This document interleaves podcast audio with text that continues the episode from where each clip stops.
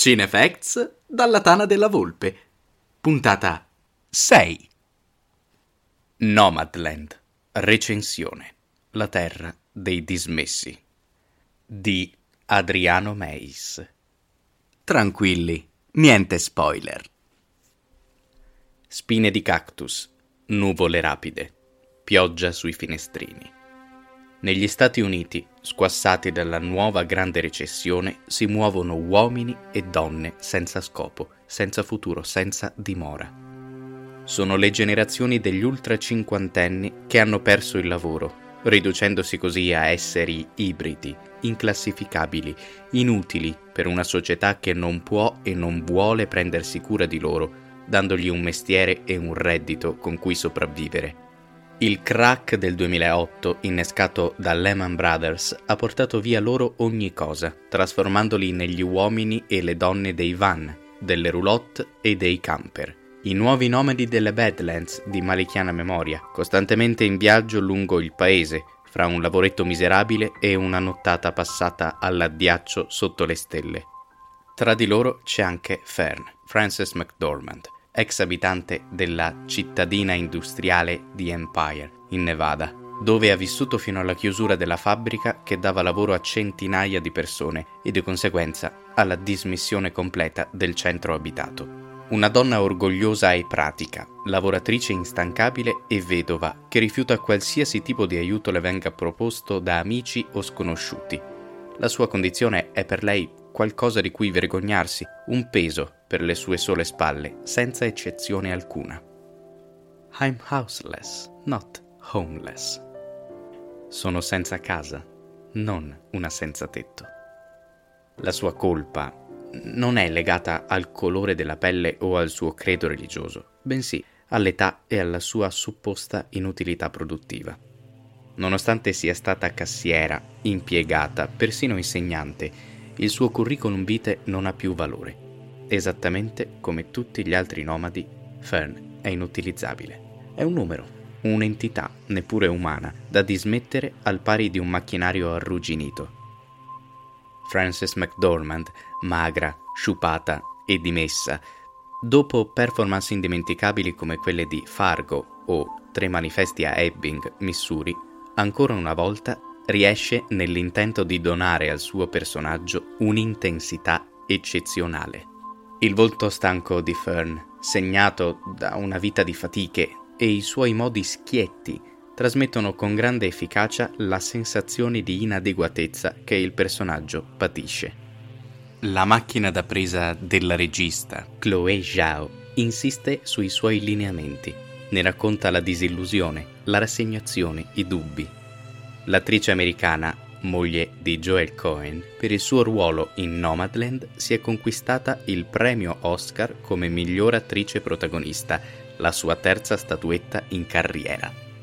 Fern è vittima di una delle discriminazioni più sottili, vigliacche e invisibili della nostra società, quella legata al lavoro, o per meglio dire, al non lavoro quell'odioso sistema delle macchine guidato da governi guerrafondai e imprese socialmente insensibili denunciato da Mario Savio nel suo celebre discorso del 1964 davanti all'Università di Berkeley. Lo stesso meccanismo marcio, corrotto e discriminatorio contro il quale si schierarono nel 1967 le Black Panther di Fred Hampton, raccontate nell'eccezionale Judas and the Black Messiah di Shaka King, anch'esso candidato al premio Oscar 2021 come miglior film.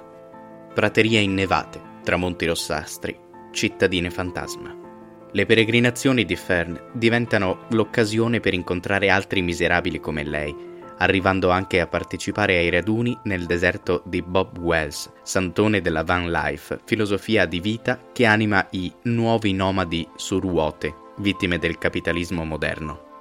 Il terzo lungometraggio di Chloé Zhao, vincitore del Leone d'Oro a Venezia e del premio Oscar come miglior film e miglior regia, non si balocca con una fotografia struggente funzionale a un dramma strappalacrime, ma racconta invece storie di emarginati attraverso silenzi pieni di dignità e quadri mozzafiato.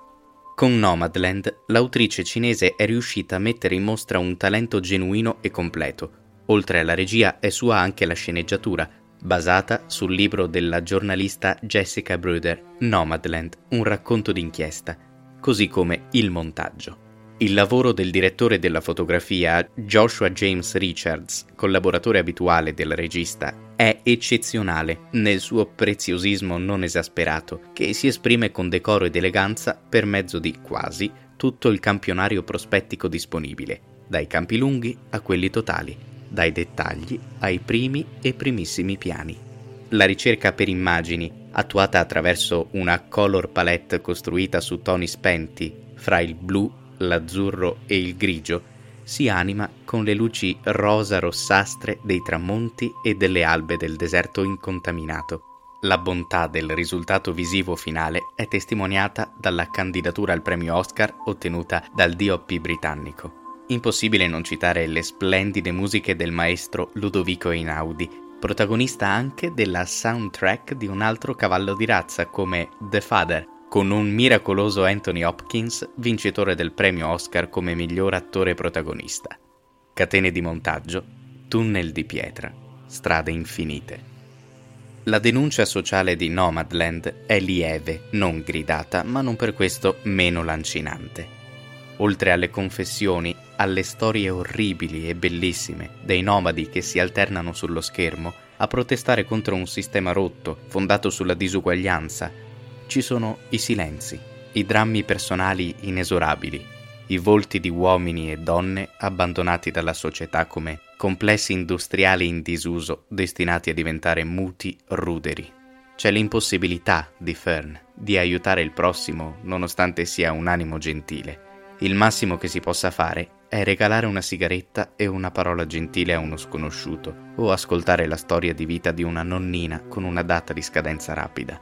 Perché negli Stati Uniti degli umani dismessi non esiste la carità, c'è appena lo spazio per il mutuo soccorso e il baratto. Nella terra dei nomadi il confronto umano è un momento transitorio e fugace, come il fuoco del bivacco, un calore che sparisce per lasciare spazio al familiare gelo di lamiere su gomma, apparecchiate a mo' di casa, pasti in barattolo e strade senza fine, sperando che chi abbiamo perso di vista più o meno definitivamente possa riunirsi ai propri cari in fondo al percorso. Ti è piaciuto questo articolo? Sappi che è il risultato di tanto impegno, profuso nel portarti contenuti verificati e approfonditi come meriti. Se vuoi supportare il nostro lavoro, perché non provi a entrare a far parte degli amici di cinefacts.it diventa sostenitore.